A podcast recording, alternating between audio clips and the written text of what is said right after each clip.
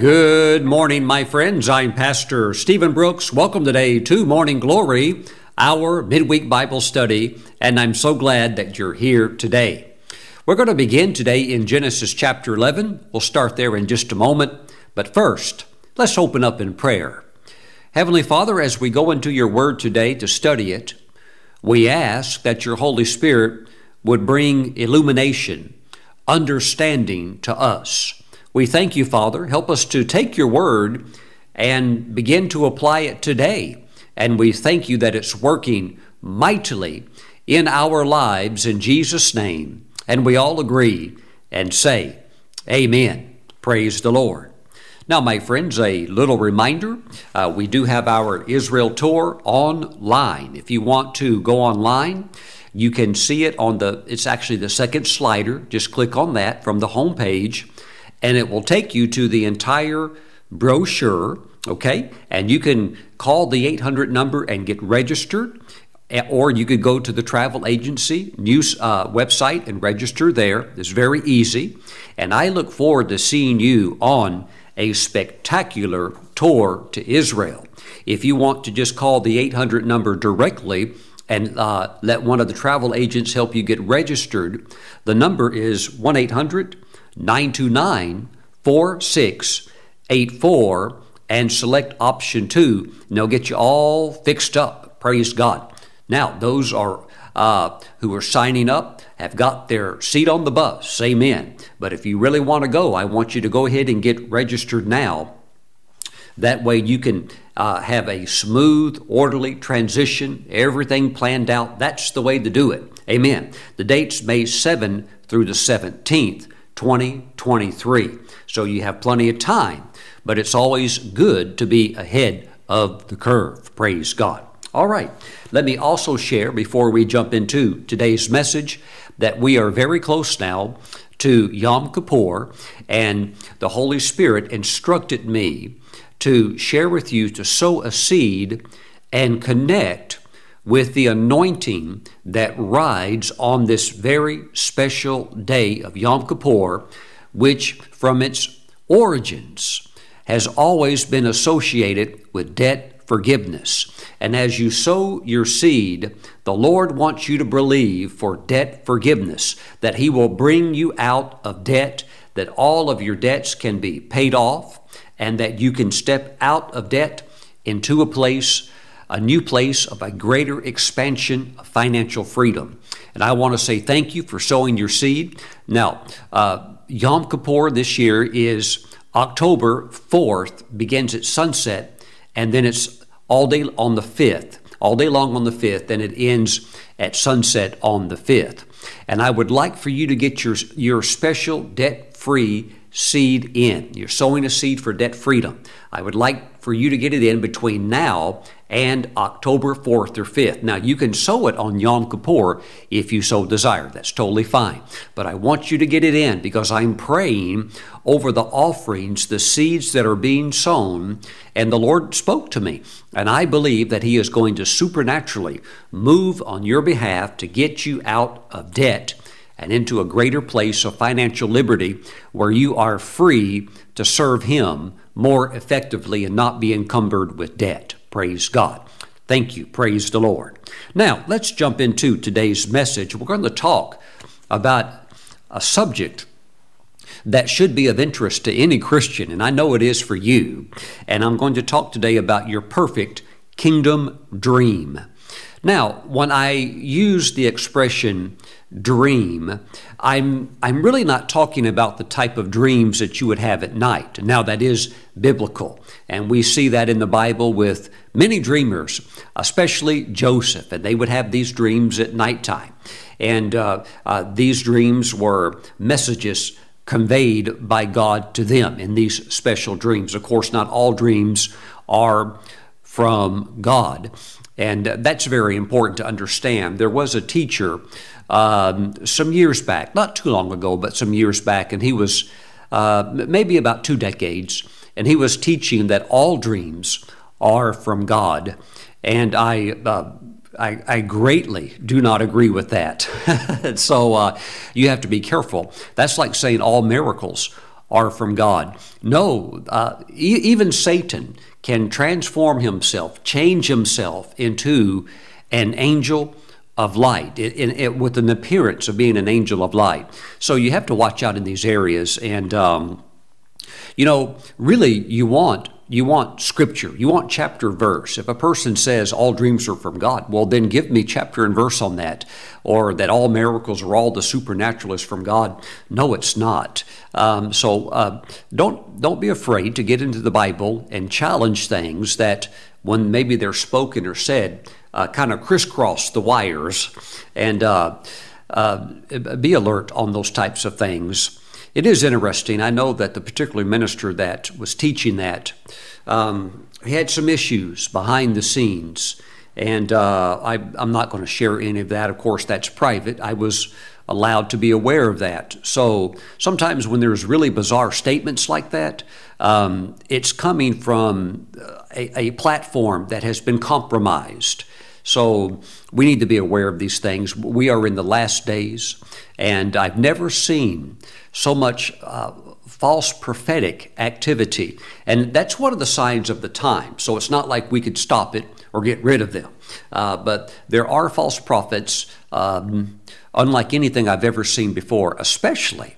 Um, coming out of South Africa and also certain parts of Nigeria. Now, there's many good prophets too, but uh, in some nations, uh, the prophetic has almost been turned into like a carnival or a circus.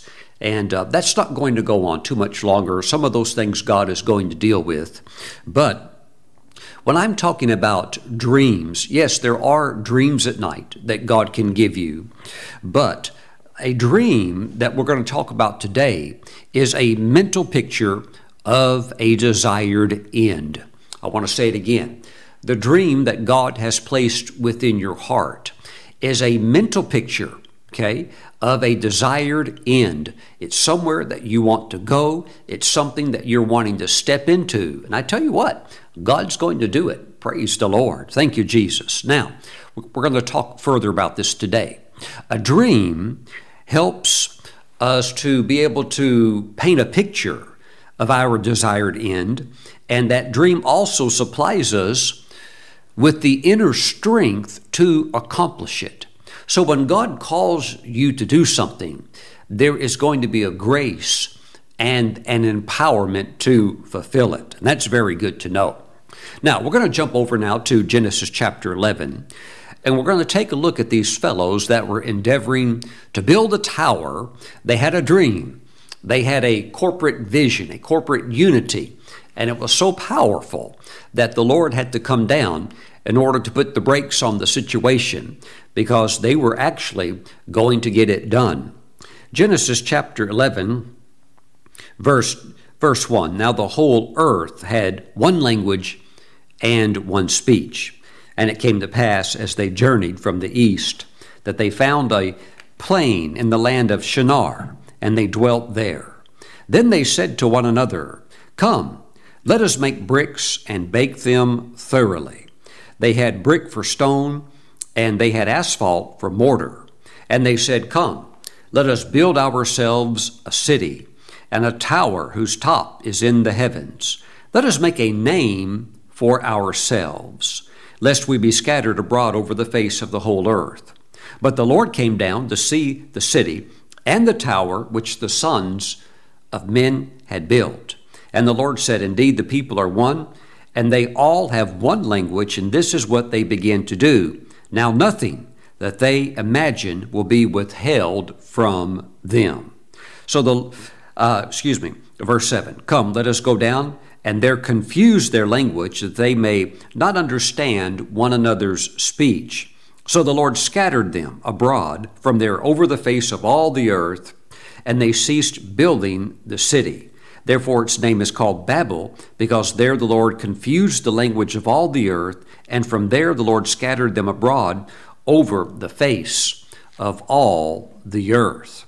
So they had tremendous ambition, and they had a capability once they got started to be able to, uh, to pull this off. But we could say that when God came down, that he, he frustrated their dream. He, he threw a wrench in their system and it produced a termination of that project. And they realized it, it's over with. We can't go any further with this. But why did God insist on putting the brakes on this project? Primarily, when you, when you consider it all, primarily because this dream that they had was not God centered, not by any means. It was not God centered. So here's the thing if a dream is not God centered, before it is even launched, before the first brick is even laid, it's already doomed to destruction. Wow. Even if somehow you got it built, which God in this case didn't allow it to be built. But even if you had a dream and you somehow pulled it off, if it's not God centered, you will not receive one reward for having done that when you step over into eternity. And as a Christian, if you did something and you think, well, God's bound to reward this, but my friends, if it's not God centered and it was for your own glory, then God cannot bless or honor disobedience. So there is no reward involved. Now, here's the catch when the expansion of God's kingdom is the reason for our dreams, then God notices that and then He can commit Himself to the accomplishment of that dream. And that's very, very important that the kingdom of God and its advancement is first and foremost on our hearts. Yes, we love the Lord with all of our heart, but when you love the Lord with all of your heart, you want to see His agenda, His kingdom interest move forward throughout the earth. Praise God. You know, I was talking to someone just a couple of days ago, a young man, he was in his 20s, and uh, you know, he he has uh, dreams and plans, things that are cooking around in him, you know, that he wants to do. And I said, well, you know, it would be good for you to maybe buy some land because he didn't he didn't own anything, and uh, uh, he's just you know renting somewhere. And I said, you know, you get some land. Uh, you know, it's not like land is real expensive around here. In some areas, it can be cheap. Now, a good piece of land, sure, you're going to have to pay what it's worth. But there are some properties that you could get um, maybe they're not flat, maybe they're not level, maybe they're on the side of a hill or something like that, but nevertheless they're for sale. I said, hey, would just be good to buy some land. And he thought about that. He said, yeah, that would be good. He said, you know, I've always had a dream, though, of owning an island. So he's got this dream. Now, he's like many who uh, have these things cooking and swirling around on the inside. And so he has a dream on, uh, on the inside of owning an island. I said, Well, I said, that's interesting. I said, It would be kind of fun to have your own island. I said, What would you do with it? He said, You know, I haven't really thought about that. I said, I guess I'd, be, I'd get out there. I said, Well, if you have your own island, you're going to need infrastructure. You would like to get internet out there. You'd have to get some electricity out there, and then you're going to need some fresh water, and you have these other variables involved. I, he said, Yeah, I didn't really think about that. I said, Though, I said, but even still, if you had your own island, would you use it for the Lord? And it's like, it was like a statement he had never thought about it. In other words, are you are you going out to the island so you can get away to fast and pray? no. Well, are you going to go out to the island? Maybe, maybe you could replicate what Saint Columba did. Uh, St. Columba lived on this little island off the coast of Scotland. It was called Iona. And he went out there and he established a mission base. And he had 12 men with him. And uh, these men were, uh, were monks. And then the monastery began to grow. And as the monks were trained and skilled in the things of the Lord, uh, it was basically a mission base. And they would be sent out as missionaries and they began to evangelize many, many areas of Europe, especially England and Ireland and Scotland. Oh, my friend, are you going to get an island so you can use it as a missionary base? Oh, no, I'm not really into that. I think I just would like to have it to go out there and go fishing. okay. Nothing wrong with having a dream. But do you see that many things can be doomed from the start? because you could pour effort or money into it. But if God uh, and the interest of God are not involved, how excited is God going to be about that dream when it doesn't have any uh, uh, God factor in it? Mm. These are things that we have to think through. Praise the Lord. And that's why the Tower of Babel was never completed. Thank you, Jesus. Now, what about Hannah? We've looked at her a lot over the, fa- uh, the past few months, and we uh, initially, when we saw Hannah, she is not happy. A lot of weeping, a lot of crying, a lot of moaning and groaning, a lot of uh, uh, wailing, and a lot of tears because there is a dream that she has on the inside of her, and it's it seems like it's never going to happen. Uh, so we know what that dream was. She wanted to have children, and. Uh, uh, she's in a place where she can't. Her dream is not being fulfilled. But we have seen in Scripture that when Hannah put God first, her, her greatest dream was fulfilled. Let's see that very quickly today in 1 Samuel, and that would be chapter 1, and that's going to be in verse 11. Then she made a vow and said, O Lord of hosts, if you will indeed look on the affliction of your maidservant and remember me, and not forget your maidservant, but will give your maidservant a male child, then I will give him to the Lord all the days of his life, and no razor shall come upon his head. So that was her dream to have children. So it wasn't happening. So she reconfigures the dream to get God involved. And once God was involved, or his kingdom interest, because God needed a prophet, then uh, suddenly God has a tremendous interest in her dream and seeing it fulfilled. Why? Because now it's a God based dream. Praise the Lord. So now let me share this. And this is a secret that a lot of people don't know about dreams. When I say people, I'm talking about Christians. A kingdom dream secures all other dreams. And that's a secret that not many believers know. I want to share it again. A kingdom dream, not just your own dream, but a dream that has the interest of God intertwined primarily into it, at the forefront of it. A kingdom dream secures all other dreams.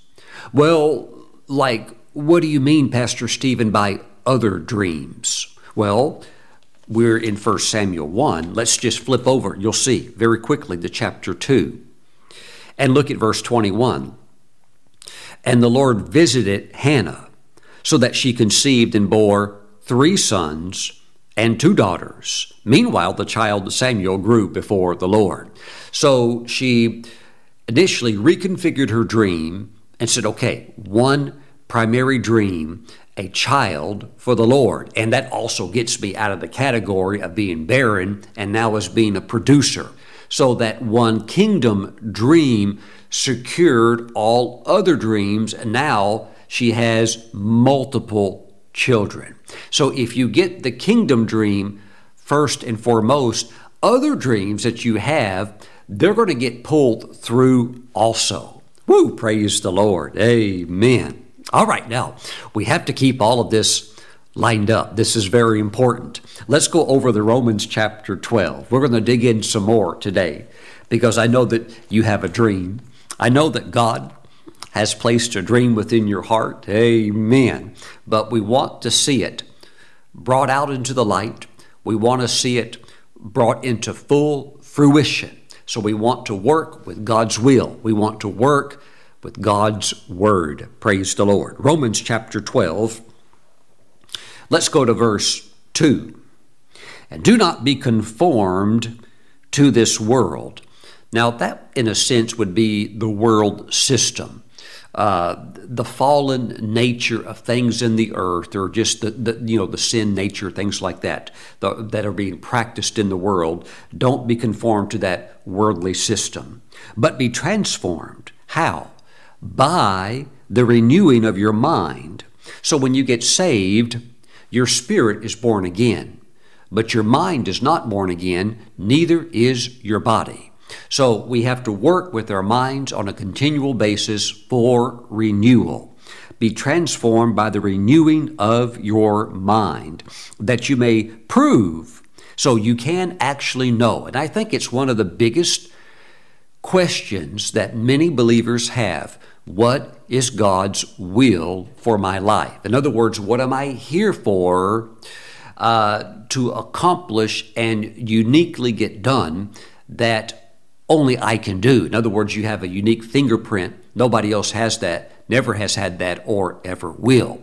And there's also destiny and purpose packaged into your DNA, natural, spiritual, even spiritual DNA of things that God put you here for. Not just to walk around and enjoy the earth, which you should do, but purpose and destiny. So, so that you can prove, so you can actually prove it God's will. You can you can verify it. You can draw it out. Okay, so that you can prove what is that number one good, and number two acceptable, which many translators also call permissive, which is a very good translation of that, and perfect will of God. Now, some translations, when you read this verse, kind of bake these three categories all into what would appear to be just one category of the will of God, somehow being all of it being good, acceptable, and perfect. But the will of God has three different categories, and they are. Uh, it, it's better to understand God's will when you can see it in these various stages or categories. And first two stages actually you don't even want. You just want to stick with the third one, okay? You have the good will of God, you have the acceptable, and I'm going to call it permissive because uh, some translations use that word permissive. So you have the good will of God, you have the permissive will of God, and you also have, watch this, the perfect will of God. You could even call it good, better, best. Woo, praise the Lord. You know, in the Olympics, they have three uh, medal categories you have bronze, you have silver, you have gold. Now, in the original Olympics, there was no second or third honors or, or uh, awards. It was just one. You know, you got the olive wreath, uh, you know, to put on your head, which of course was very temporary. Those leaves were probably starting to die within just a couple of days, and you know, might as well throw it away. But there was only one primary prize. My friends, I want you to go after the, the perfect will of God. But first, let's understand the other two categories. And the first one actually would be the good will of God. And it's very, very plain. It's very, very simple. The good, the good will of God is to be born again, is to be saved. Thank God you're saved, washed with the blood of Jesus, and you're on your way to heaven. Now, if you just arrive in heaven having walked in the good will of God, then you step into your eternal reward of having gained heaven. Everything that Jesus purchased for you, you're able to, you know, uh, step into heaven. But it's not like you're going in with any type of reward. You're, you you just made it, as some say, by the skin of their teeth. Woo! As some say, having escaped by fire. You made it. but you know what? It's still good because it's so much better than going to hell. So the person could have spent eternity in hell, but they received Jesus. Now instead, they spend eternity in heaven. So, in the light of that, in that context, you can see that that really is good. Praise God. It's wonderful. Glory to God. All right. Now, let's move on to number two, because we have a lot of Christians floating around in this second category. It's a very, very large category. Mm. Oh, it's, it's amazing. Now, keep in mind, our primary context today is your, your kingdom dream, but we want it to be your perfect, your perfect kingdom dream, not a permissive dream, okay? What is the permissive will? of God. Well, it's it's what God would permit or even allow you to do even though it's not his perfect will for you. And one of the great examples of this as we see in the word of God, let's turn over there in 1 Samuel chapter 8, would be Israel getting a king when that's not what God wanted for them. We're going now over to 1 Samuel chapter 8. And I want us to drop down to verse 5. Well, verse 4, let's start there. Then all the elders of Israel gathered together and came to Samuel at Ramah and said to him, Look, you are old, and your sons do not walk in your ways. And that was a problem. Now, Samuel was not like Eli. Eli was really lazy, and uh, Eli really knew all the, the corruption of what his sons were doing. Uh, Samuel was doing a better job. Samuel himself was not corrupt. Samuel did not take bribes, but at the same time, uh, we have to acknowledge this would certainly be an error of him putting his sons into a place of leadership when they are not qualified, not qualified by any means. And so the people are concerned about that because Samuel's getting old and they don't want these two crooks uh, who are his sons you know, continue, continuing on and the way that's going to negatively affect the nation. So, verse 6 But the thing displeased Samuel when they said, Give us a king to judge us. So Samuel prayed to the Lord. Now, let's come down to verse 19, and we'll have a better understanding of why this was not something that God wanted, at least not for this time. 1 Samuel chapter 8, verse 19. Nevertheless, the people refused to obey the voice of Samuel. And they said, No, but we will have a king over us, that we also may be like all the nations. There's the problem right there. They want to be like all the nations, and that our king may judge us and go out before us and fight our battles. Well, uh, even with their best arguments, uh, it's all, uh, you know, something that can't hold together because God was already fighting their battles. And anytime they look to the Lord, uh, and you know, of course, many times they were the reason they were in bondage was because of their rebellion and their sin. But anytime they turned to the Lord, they would win their battles. So you don't need the king to uh, take you out in the battle and help you win. You're already winning when you have the Lord on your side. And even Samuel trying to dissuade them, telling them all of the tremendous changes that this is going to bring into their life, uh, such as verse 13 He will take your daughters to be perfumers, cooks, and bakers. And he will take the best of your fields, your vineyards, and your olive groves, and give them to his servants he will take a tenth of your grain. So you already have to give the tithe to the Lord, but now the king's going to take it, he's going to take his own tithe. He will take a tenth of your grain and your vintage and give it to his officers and servants.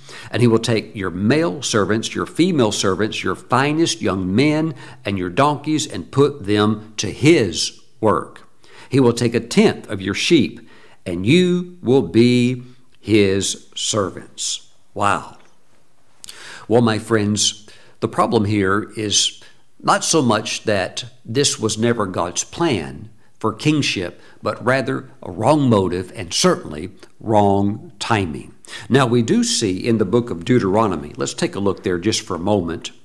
This would be Deuteronomy chapter 17 and verse 14 that eventually God uh, was going to bring them into this system where they would have a king. Verse 14 When you come to the land which the Lord your God is giving you, and possess it, and dwell in it, and say, I will set a king over me like all the nations that are, are around me, and then he begins to give insight and instruction when that time comes. But it came with very strict guidelines and oversight. Verse 16 But he that would be the king shall not multiply horses for himself, nor cause the people to return to Egypt to multiply horses. For the Lord has said to you, You shall not return that way again. Now you're already thinking about Solomon. Absolutely, because these specific guidelines that were given for the kings that would one day come, Solomon broke every single one of these rules. And here was the problem that would befall Israel. Most of the kings, there were a few exceptions, but it was very few. Most of the kings, when they took kingship, they were in it for themselves and they didn't really have a heart of love for the people. They had a heart of love for themselves. And it was all about enriching themselves, bettering themselves, and uh, the kingdom would suffer. So, number one, don't ever go back to Egypt and don't ever buy horses from Egypt. But yet, that's what Solomon did. Number two, uh, which is verse 17 Neither shall he multiply wives for himself, lest his heart turn away. And that's exactly what Solomon did multiplied wives, and if, he, if the king were going to have a wife, she had to be an Israelite. So, not only is he multiplying wives, which he is forbidden to do, but these are heathen wives from the other nations. Now, somebody could say, well, they're political alliances. That's why he's doing that. But it doesn't matter. You can't justify uh, the wrong and say, well, we're trying to make good out of it. No, it's wrong. God said, don't ever do it. But yet Solomon did it anyhow. Nor shall he greatly multiply silver and gold for himself. So the thing with the king is that you're not you're not here to be a businessman. You're not here to be a CEO and raise up another corporation over on the side. You're here to be the king.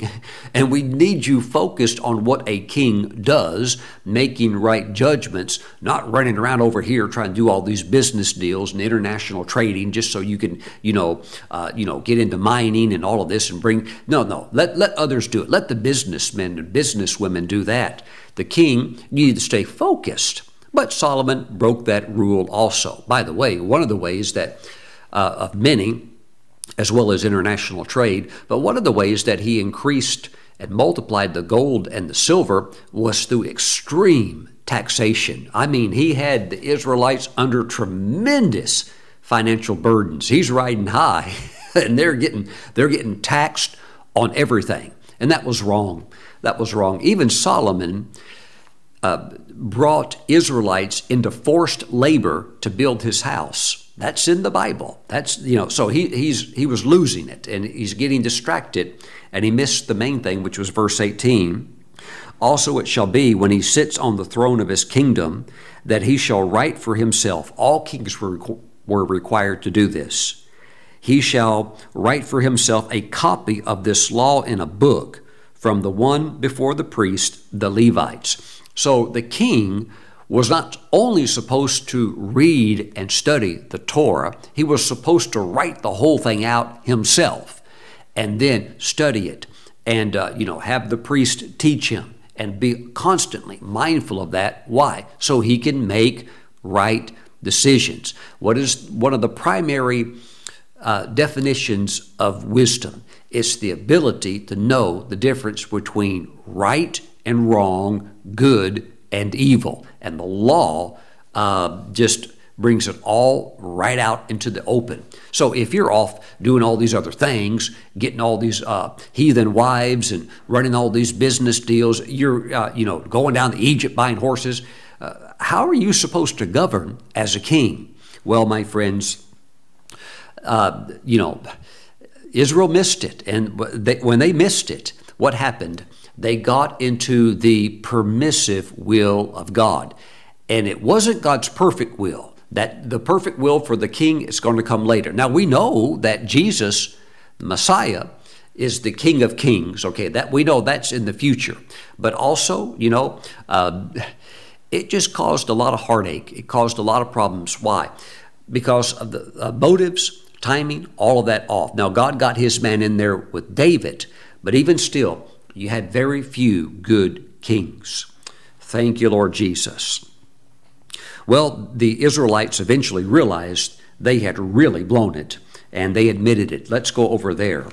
1 Samuel chapter 12, and let's go to verse 17. Verse 17.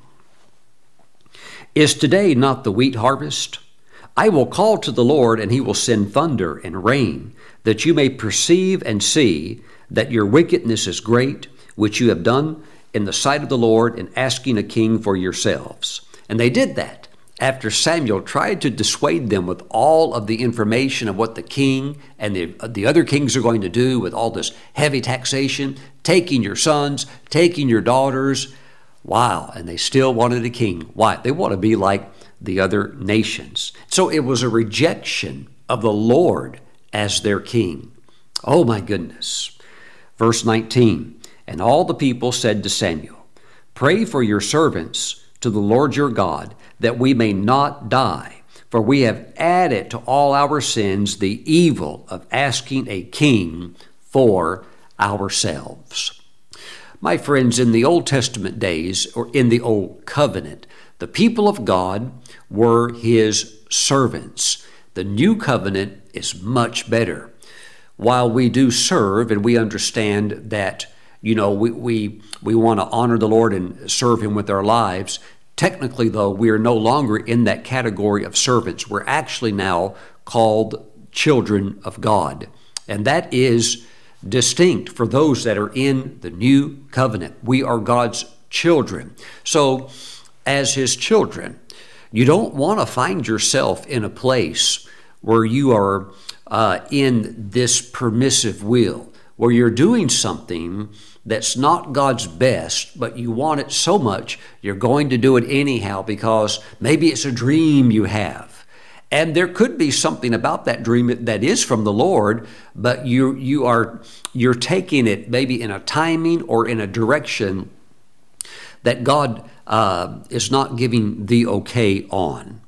But by the way, um, if you ever get into the permissive will of God, which is not God's best for your life, I can just tell you right now, uh, your prayer life is going to go up whether you want it to go up or not. You're probably going to find yourself praying more than you ever have, not because you like or just having the spirit of prayer, but because of all of the, of the stuff of the difficulties that you're going to run into from having made that decision. You know, um, Arthur Burt was a very unique minister. He lived to be 103. He actually came and ministered a lot in Moravian Falls, although he was from Wales. But uh, he came, he, he crossed the Atlantic, I think, over 100 times. Uh, he ministered a lot in America, a lot here in North Carolina. But when he got older, he said, I don't pray as much as I used to. Now, listen to what he said. There's a lot of wisdom in this. He said, I, and I think he said this when he was around his early 70s, but he said, I don't pray as much as I used to because I don't make as silly mistakes, as many mistakes as I used to make. So he basically said that his prayer life is a lot easier now because he's not praying, oh God, help, oh God, fix this, oh God, get me out of this, because he's not making those type of mistakes anymore. Woo, praise God. You know, it's a real joy to pray when you're praying not from a position of, you know, maybe you're in some kind of trouble or you're in something and you're like, oh God, who uh, you know, like, like Israel. Well, we got a king now. Yeah, you're, you better do a lot of praying because Saul is nothing but trouble. He sure is handsome. He's taller than everybody else, good looking, can talk real good, suave, sophisticated, and smooth. But oh my goodness, he's going to take you guys through the wringer unlike anything you've ever experienced before. and he's insecure and he's got all these uh, you know issues. Wow, it's going to be a mess. Get ready to uh, f- uh, have your intercessory prayer closet ready to go because you're going to need it. Mm-mm. Wow. Nations can make this mistake. A state could make this mistake. A church could make this mistake. And God can allow it because if you're not willing to go for the perfect, then and you really want it he's like okay it's going to cost you more than you know. Wow. So that's something that you need to be aware of. Praise the Lord. Well, having said that, let's talk for a little bit today about the perfect will of God. I hope I've scared you out of the permissive will. Woo, praise the Lord. Let's talk some about the perfect will. And let me mention just uh, a couple of things of why few Christians, few Christians, let's be honest, few Christians make it into this area of the perfect will of God. Mm. Why? Number one, number one reason why they don't get into the perfect will is they just simply don't know what belongs to them. They don't know. They don't know that divine healing belongs to them. They don't know that God does miracles today. They don't know that the baptism in the Holy Spirit with the evidence of speaking in tongues is for them today. There's just all kinds of promises and blessings they don't know. Are they saved? Yes. Are they on the way to heaven, washed with the blood of Jesus? Yes. Is their faith in Christ as Redeemer solid? Yes. But do they know these things? No.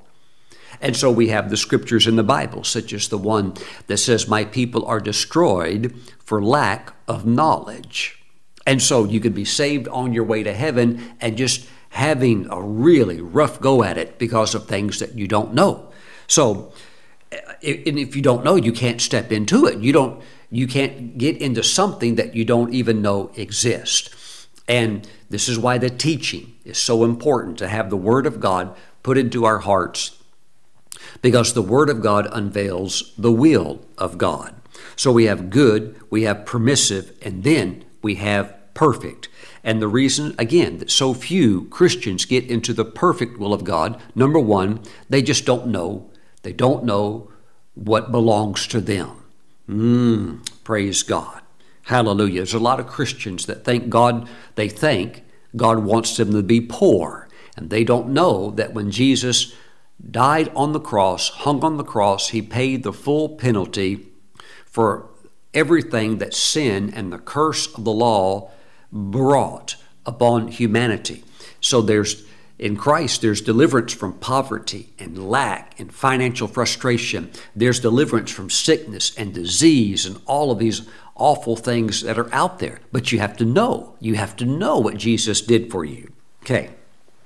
Number two, there are many Christians that do know, but they have weak faith, so they can't get it to manifest in their lives. They can sit there and read the Bible, and they can see it right there on uh, on the page in in clear ink, and they can read it, and they can say, "Yes, it's true," but they're distracted in so many areas, and they don't take the time to meditate on the Word, and therefore they have weak faith. So they they can't get into the perfect will of God because uh, you can't please God without faith. And so what happens? They're either left in that good category or they're stuck in that permissive category. Mm. And if you're in that permissive category, you're also in an area where the devil he can he can uh, take shots at you because if you're on his turf uh, let's say, let's say you buy a house and you buy that house out of God's will because God didn't want you living there. But you maybe maybe you like the grass, maybe you like the building, maybe you like the, the way the home looked. You buy it anyhow. And then you, you buy that house and suddenly you've got the neighbors from hell. But when you when you bought the house and when you looked at it, they weren't home. Maybe they're at work during the day.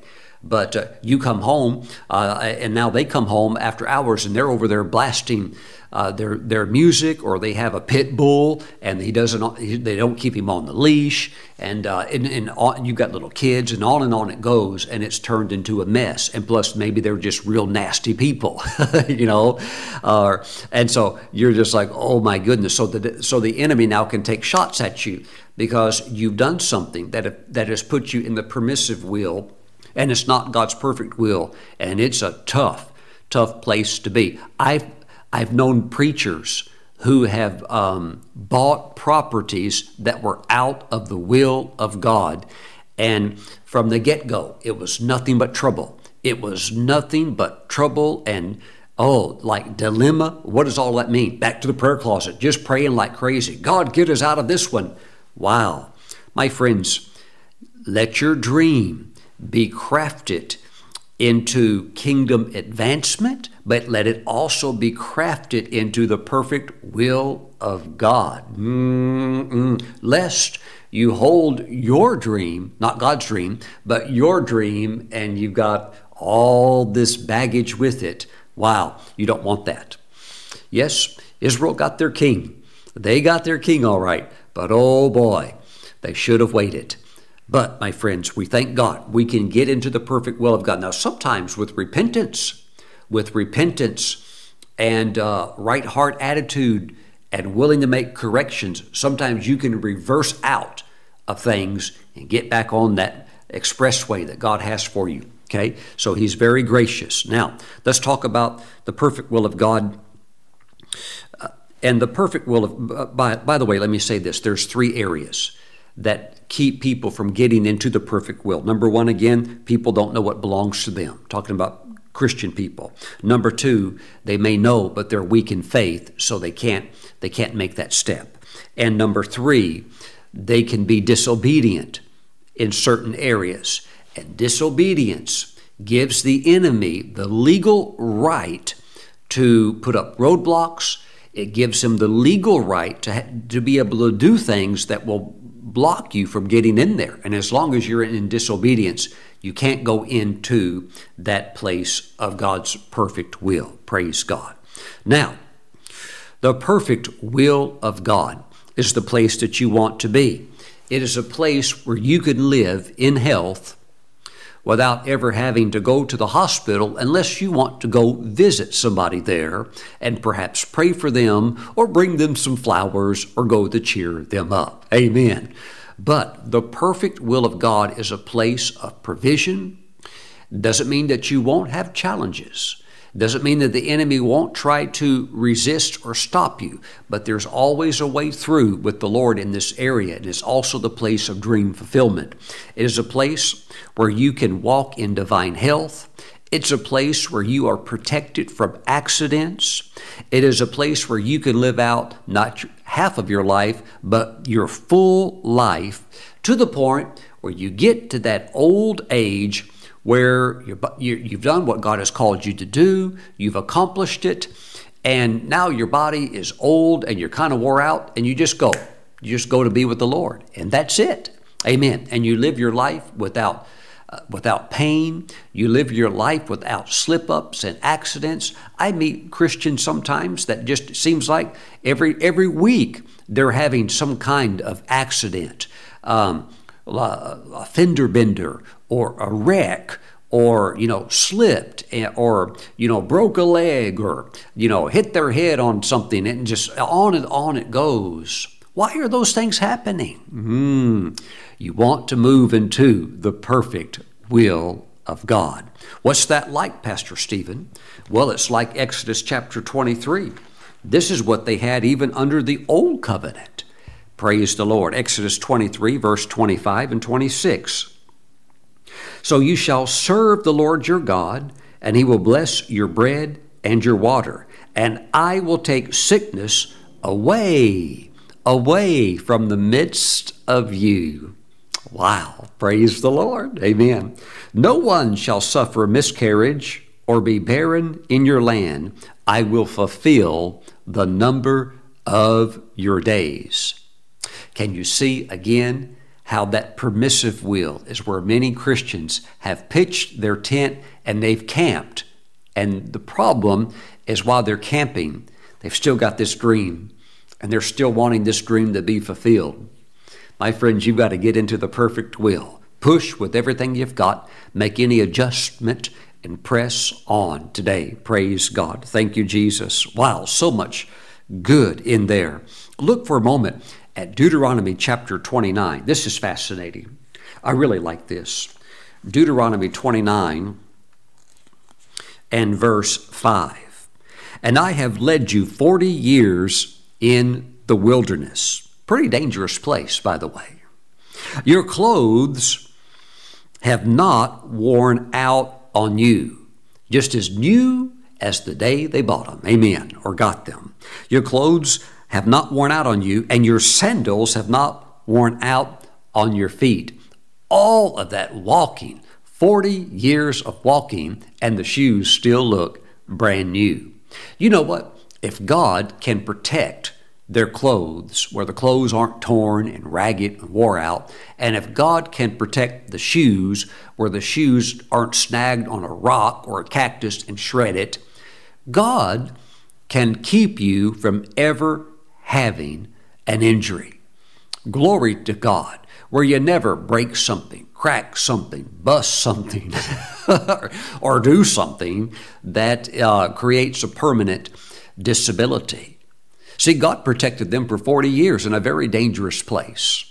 Praise the Lord. Old covenant, how much better is the new? God has angels watching over you. And in Psalm 91, Psalm 91, we see in verse 16, with long life I will satisfy him and show him my salvation. You get into the perfect will of God, you get into a place of longevity, of long life, of protection, of health and joy and strength. Oh, yes, you're still in the earth, you're still in the world, you're in it, but you're not of it. Praise the Lord. And while you're going through it, you're protected and you're walking where? In the perfect will of God. Now, my friends, I want to conclude by saying you have a dream in order to see that dream fulfilled, make sure that God is in the center of that dream and that that dream is linked to kingdom advancement. If it's not, it's a selfish dream, and you may have a challenge in getting God interested in that dream. Okay? So you want your dream to be connected with kingdom advancement. Number two, you want the dream to be walked out, worked out, and fulfilled in the perfect will of God. See, it's, it's the perfect will of God for man or woman to be married. Now, there can be some that have the call the celibacy. That's fine. But in the normal course of life, most people are going to want to get married. Well, yes, it is, Pastor Stephen. I've got scripture on that, and I'm going to marry who I want. Well, see, again, you could get very quickly into the permissive will of God by marrying someone. Maybe the person's a Christian, but that still that still doesn't mean that's the person that God has for you. You have to get these things right, or else, oh, I could foresee a lot of prayer in somebody's future because they they're, they're going to want it their way. Mm. There's some things you have to get right particularly uh, for those that have apostolic calling. My function is uh, out of the fivefold ministry offices uh, is apostle, prophet, teacher. That's what I do. Apostle, prophet, teacher. Now I go by the title pastor, but I do that in a sense because in in the Western culture, if you particularly where I live, if you tell somebody that you're an apostle, they they almost come unhinged to the degree that they actually think that you're one of the original 12 and that it actually frightens people. So i use the word pastor a lot because around here it, it's what they think of as a minister okay? So i just say pastor or else i've got to stop every single time and explain to them no i'm not saying i'm one of the 12 because that actually throws a lot of good uh, uh, Christians around this area, it just throws them in the fear if they hear that word. So I just simplify it. Amen.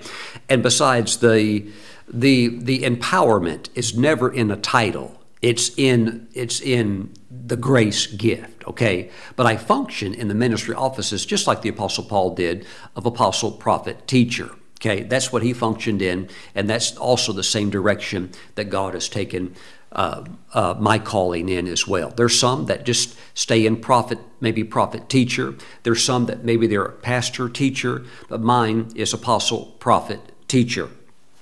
But let me say this for uh, any of those watching that would be called uh, in the apostolic. When it comes to the apostolic, the place where your base is at is critical. You cannot live just anywhere. I know some evangelists who can.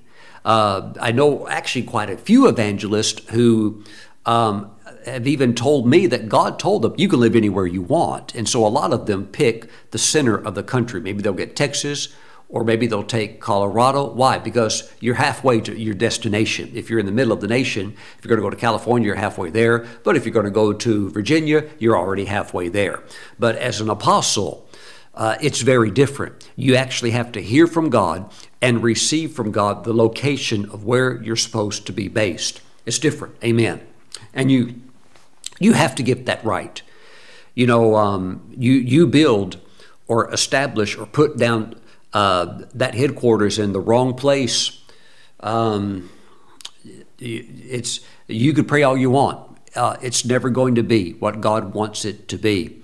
Bishop David Oyedepo, they're building right now a new sanctuary, a new facility that will seat 100,000 people.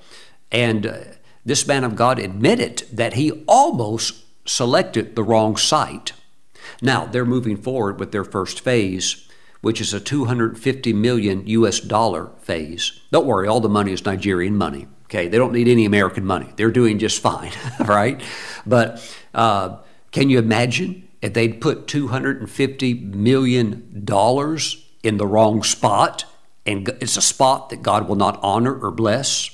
Wow! So as an apostle, you've got to get these things right, and uh, on those, if you don't get it right, there's going to be probably a lot of tears lot of crying. Praise God. I know in my heart we got this place right here. But see, I re- uh, where we're at Moravian Falls, but I received a prophecy from Bishop Bill Hamon. And he said, you're, you're in a phase like David, where David went from Hebron to Jerusalem and you're going to have your new ministry headquarters. And so that's what happened when we got the 14.5 acres. That was the land that God had for us. That's where we're, going to put the new television studio. And by the way, all of you that are sowing into the Yom Kippur debt free offering, I want to say thank you because those offerings are going to be used to pay off the debt and move forward the plan that God has for that beautiful land. Glory to God. Thank you for helping us to buy that property. It is absolutely beautiful. I haven't had one person yet come out on that property and stop and say, "My goodness, Pastor Stephen, this is a beautiful property." It is. There's there's pine trees that are 100 feet tall. You you you would think I just took you to, to the Sequoia National Forest in California. Okay, well they're not all that tall, but it's it is absolutely a beautiful property and it's strategic right where it's at. But my friends, this area of dreams and also uh, good, better, best, um, good, permissive, uh, and uh, but you want to get in perfect. I would, I just want to encourage you today. Just skip those other two. Skip good and, and permissive. Go right into perfect, and whatever it takes, stay in that zone. Amen and you'll see God's blessing on your life. Hallelujah. You'll be a stranger to the hospital unless you, like I said, unless you want to just go there and pray for people or somebody needs you to come visit them or something like that. Wow, glory to God. You know, I talk, I talk to quite a few Christians who are in the hospital in pain, uh, have a lot of challenges. And every time I talk to them, I try to put the word into them. But I can tell, I can tell there's something there that uh, because some of them they're they're there often, but see there, there's what's going on. Usually it would be that area where uh, there's weak faith because most that I would talk to, you know, that call me for prayer from that from there. Um, uh, of course, they don't want to be there, and they actually know about all the healing scriptures, but um, you know, maybe their minds are on all kinds of other uh, things, and uh, whatever whatever it is that that that faith explosion is not there. And of course, once you get behind, as we say, get behind the eight ball, and now you're there, well, it's, you know, there's time windows. And so you don't always have the luxury to catch up now, right when you're middle in the middle of the war. So then you have to consider, you know, other options, such as have the surgery, such as take the chemotherapy and or whatever the case might be you know so but uh, it's never too late with god's grace amen but preferably you want to stay ahead of all of this and be walking in the perfect will of God and maintaining that. And when you do, you're on the way to longevity. You're on the way uh, to God's blessings flowing in your life. And you really have to press. See, the kingdom of heaven suffers violence, and the violent take it by force. You really have to press to get into that perfect will of God. And then once you've uncovered it, you see that path, then to stay on that. Amen. Glory to God. But it's good. I mean, it's it's a narrow path, but I tell you what, it's fully illuminated. Absolutely. Glory to God. Thank you, Jesus. I want to pray for you right now that your dream will come to pass. Heavenly Father, I thank you for those that are watching. They have kingdom dreams. I thank you, Father, that I pray today that they catch the revelation that actually all of their dreams are all tied with the one dream that is most strongly connected to kingdom advancement. I pray, Father, that this revelation be distilled in their spirit and they understand it and that they make any adjustments necessary to step into this phase of dream fulfillment. Thank you, Father God. Now, Father, we give you praise. We give you praise. It's going to happen. It's going to happen. We thank you, Father God. Each day they get closer. We thank you, Father God. We give you all of the praise. In Jesus' name, amen and amen. Woo, glory. I see God doing it for you. Praise the Lord. And you, you could also see that when you're in God's perfect will, oh, absolutely. You, you could see how this could unfold actually e- easily. It's just gonna it's just gonna begin to unfold. Praise the Lord. Amen. Hallelujah. All right, if you're watching today and you don't know this Jesus, who is Lord of Lords and King of Kings and the true Savior, then today you can make your peace with God. I want you to pray this prayer. Just pray this right now. Just talk to Jesus. Say, Jesus, I'm a sinner, separated from you, separated from Almighty God. But Jesus, I believe you died on the cross to pay the penalty for my sins. Jesus, I surrender my life to you right now. Come into my life Wash my sins away with your precious blood. Write my name in your book of life. Save me now. In your name I pray. Amen and amen. And Jesus Christ, the Messiah, the Savior, has heard that prayer, and you now belong to Him. Praise the Lord. Move as quick as you can into the perfect will of God. Amen. Amen. Praise the Lord. I'll tell you one thing, you've, you've already gotten into the good category. Woo! Praise the Lord. Amen. I remember uh, one man, he's a preacher now, and he had gotten saved. So he was in the good category. I mean, he just gotten saved, gave his heart to Jesus. And, uh, uh, you know, he's all, he's all excited. And then the very next service he went to, um, the preacher said, if you're living in fornication, God will not bless you, things will not work for you, and you're sinning against God. And he went to the preacher after the service and said, What's fornication? He says it means you're living with somebody you're not you're having sexual relations with also, but you're with somebody that you're not you're not married to. You're having sex with and you're living with someone you're not married to. He goes, "Oh, okay." He went home went back to his house, and there was a lady friend. He said, Out, out you go. I just got my life right with God, and I can't, I am not doing this. Okay, what's going on? You're moving very quickly from good. Okay, you're getting, you're getting it. So, so oftentimes we're saved. You got all this baggage. Unload everything that's not pleasing to God. Rush, run into the perfect will of God. That's the place of dream fulfillment, and that's also the happy zone. The happiest people on the face of the earth are not the drunks laughing out on the street outside of the bars at three o'clock in the morning. No, that's fake. That's actually misery. Meet, meet them at six o'clock with the hangover and then talk to them if they're happy.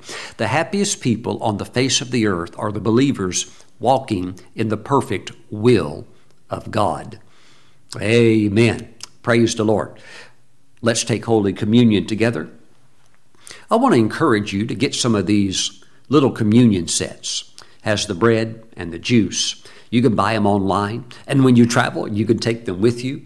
And it just makes it so much easier to take communion. It's not like you have to have a big thing of grape juice or you know uh, bread somewhere. You just have these, and they're very inexpensive. And it anything that helps you to take communion, uh, you know, move that direction. Okay, so uh, if you don't have one of these, of course, grab some grape juice or whatever you have, some juice, and uh, a little cracker or some bread, and let's pray. Father, we thank you for the bread, the juice. We consecrate it. That is, we set it apart as being holy right now through this prayer. And we thank you that this is now the flesh and the blood of Jesus. So, Father, right now we just receive the Lord's flesh, and we thank you that we will settle for nothing less than your perfect will. Father, let it be unveiled to us through your word, through your Holy Spirit. Help us to see it. Thank you, Father God. Thank you, Father God. We praise you. Deliver us from any deception, the deceptive path. We give you all of the praise in Jesus' name. Amen. Now, as we receive his flesh, these truths are being enforced in our lives. Let's receive right now.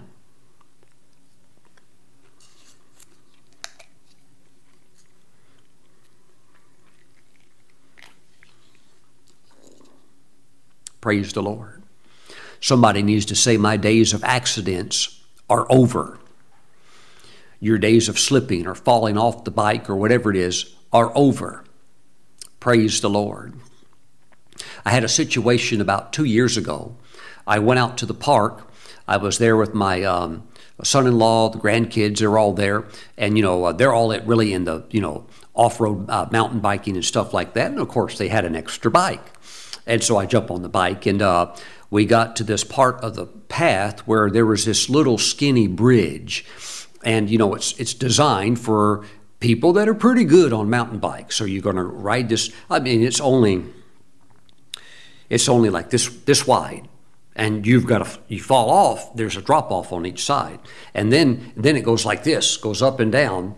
Uh, so it's uh, it's a real balance tester, and so I felt peace in my heart to do it. And I did it. And I went through it and I felt really good. And of course, you know, grandkids thought, wow, uh, he, you know, he, he's, he's really something, you know, and uh, son-in-law's like, oh, wow, you know, uh, uh, you know, you know, all that, you know, felt real good. Okay, we go back to uh, our little picnic area, relaxing. And they wanted to do it again. And something instantly in me said, you did it once, God blessed it, don't do it again. But I thought, well, I maybe I should, maybe I'll just do it one more time. Did it again. Got to that part just a little skinny bridge, and it goes up like that and comes down real quick. Went to the top and fell completely over the handlebars off in the side. Went crashing down. Hit right on my head. Had a helmet on, and uh, lay there. And uh, but I, I, was totally fine. But I knew I, the instant it happened, I knew shouldn't I shouldn't be here. Why? This this was disobedient to the Holy Spirit. So I just repented, got up, not a scratch, not a headache, not nothing. But but also it's a, you know the Holy Spirit helps you. Be careful. You're on the perfect path. Once you are one and done on that. And so, so you know so all these little nuances of the Spirit, you pick them up. Amen. Lest we have an accident. Praise God. Hallelujah. Father, thank you for the blood of Jesus. Keep us in your way. Protect it safe and harm, safe from harm. In Jesus' name. Amen. Let's receive the Lord's protecting and cleansing blood. Praise the name of Jesus. Amen. Thank you for watching today. I look forward to seeing you back next time. And thank you also for honoring the Lord by sowing your best seed and doing what the Holy Spirit shows you to do concerning our special Yom Kippur debt freedom offering. God bless you. Have a great week. See you back soon. Bye bye.